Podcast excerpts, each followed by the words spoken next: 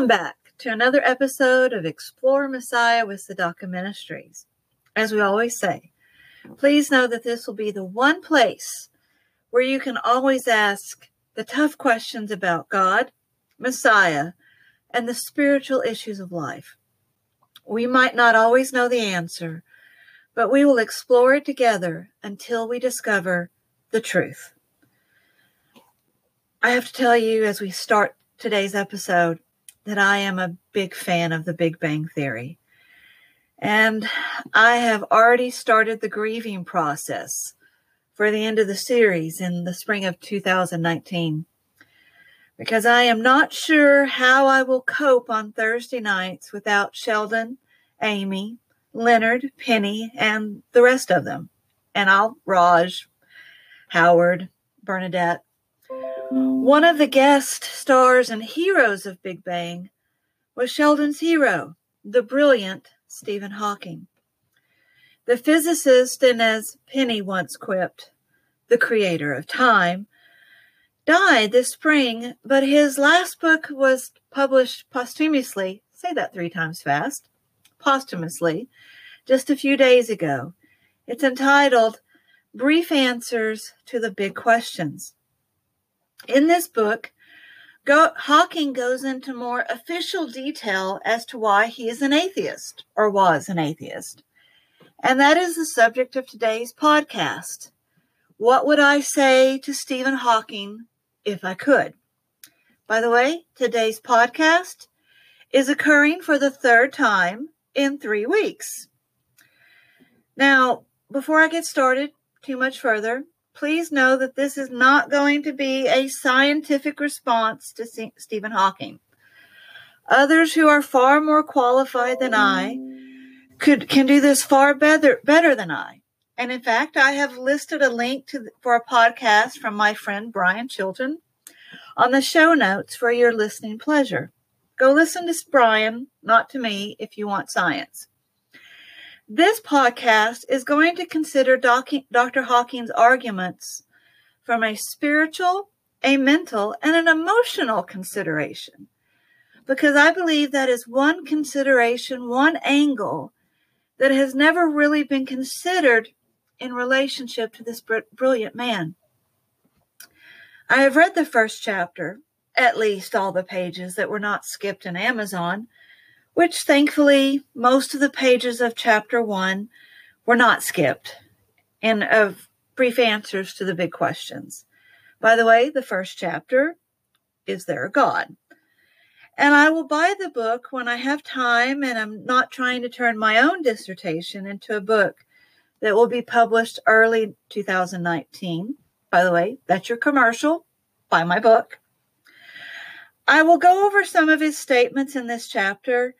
However, I'm going to tread into some dangerous territory to begin this podcast and ask a, a simple question. Dangerous because I do not have a psychology degree, even though some of my friends who are psychologists and counselors have suggested that I'm pretty intuitive and maybe I should look into getting getting a psychology degree. And dangerous because I have never talked to Stephen Hawking. So I don't know the man personally. Nevertheless, here is my first question that I would ask Stephen Hawking if I could. Was he mad at God because of his ALS? Did this anger create a natural antipathy towards God that would cause his desire to deny the existence of God?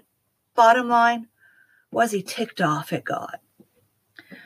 And honestly, I would struggle with anger if I had his brilliant mind and was struck down with this horribly debilitating disease at the age of 21 that limited my ability to communicate, to move, and to experience life as the rest of the world experiences it. And honestly, I have gone through a period of religious doubt myself when I was younger and had to go through my own dark night of the soul to discover God on the other end of the dawn. And while I am not as intelligent as Dr. Hawking was. Some of this religious doubt was con- connected to my intelligence and the lack of answers I was finding in churches and Sunday school classes of my youth. But thankfully, I had parents who allowed me to take the journey of spiritual exploration and trusted that God would show himself to me through it all. He did. And I wish that Dr. Ha- Hawking would have had would have explored the writings of not me, definitely not me, but of an equally brilliant British mind, C.S. Lewis, whose period of agnosticism and atheism resulted in his biography, Surprised by Joy, which explained Lewis's conversion to Christianity. And this is one of the responses that I would have shared with Dr. Hawking if I could have. Because C.S. Lewis experienced the death of his mother at a young age, the horrors of trench warfare, and the original damage that the original WMDs, aka mustard gas, could do to the body during his World War I days, and other things which Hawking and could have and you can read in his biography.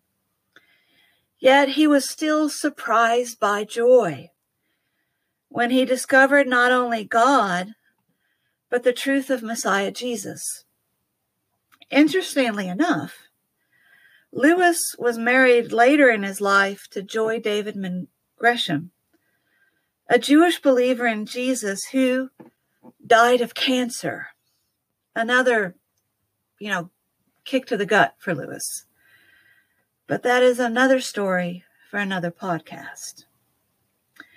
My second question, if I could ask, could have asked Stephen Hawking any questions at all, is this. If there is a God, why do you feel it was your right to define him? Let me explain my questions and the reason behind it for you who are listening to this podcast. As I read chapter one of Brief Answers to the Big Questions, I felt as if I was reading a man who felt deserving of, separ- of setting the parameters of who God could be and who he could not be. This struck me as the height of hubris in one regard. It also struck me as sad in another regard. I do not want a God I can define. For what kind of God is that? Let me give you an example from Hawking's own words, and this is from chapter one of his book, his last book. Quote, one could define God as the embodiment of the laws of nature However, this is not what most people think of as God. They mean a human like being with whom one can have a personal relationship. When you look at the vast size of the universe and how insignificant and accidental human life is in it, that seems most implausible. There are, there are, in close quote, there are several problems with Hawking's argument here. But sadly, even most theists and supposed Christians will not pick up on it. The first is that Hawking is again trying to define God in Hawking's parameters. Paul in Romans 1 talks of humanity seeking to worship the creator, create the creation rather than the creator. And this is what Hawking is doing. Trying to bring God down to our level. Paul in Romans 1 talks about doing that, and that is Hawking's cosmological and physicist first law. When we seek to bring God down to our level, we limit who God is. And Augustine of Anselm in the fourth century, and even Maimonides in the 13th century, discusses this in great detail. Ultimately, Dr. Hawking might have been brilliant in the avenue of science, but his understanding of philosophy and religion, religion, say this three times fast, religiosity fell woefully short. The second flaw in Hawking's argument, and this is what I wish I could have shared with him, is that he misses the point of the incarnation. There is no relating to the sovereign God of the universe on a human level because of who he is and who we are. But that is why Jesus came in human form so that we could have a tangible relationship with God. The miracle of the incarnation is relationship that was impossible until then. Hawking had a tang- tangential relationship with how he assumed God to be, but not who God truly is. We cannot define God. And even Psalm 8 clearly explains this when the writer says, What is man that you are mindful of us? The writer was astounded that God cared, but he does because he is not a deistic symbol like Hawking might allow for. He is the, and this, the incarnation proves this reality. Incidentally, I could go into this great big exegetical explanation of Zechariah 12:1, but I don't have time. And that's maybe we need another podcast to go into Lewis's life story and Zechariah 12:1. I'll have to mark that down. My third question, if I could have could have asked Dr. Hawking any questions at all, would have been this. Were you not being contradictory in chapter one of your last book, Brief Answers to the Big Questions, with your argument of negative energy? I am no scientist physicist or cosmologist, but energy requires motion and movement, does it not? The first law of thermodynamics states energy can neither be created nor destroyed. It can only change forms. In any process, the total energy of the universe remains the same. For a thermodynamic cycle, the net heat supplied to the system equals the net work done by the system. So Hawking's argument for the Big Bang coming out of nothing being negative energy falls apart by the first law of thermo- thermodynamics. So kind of a, you know, question point, you know, sub point A is, are you not creating positions to deny the existence of God? Is this not like Sheldon creating his 27 universes on Big Bang Theory for the same reason?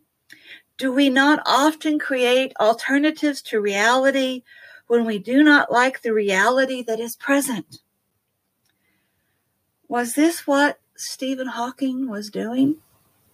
Is this not what we do sometimes as well? Here's my final question that I would have loved to have asked Stephen Hawking.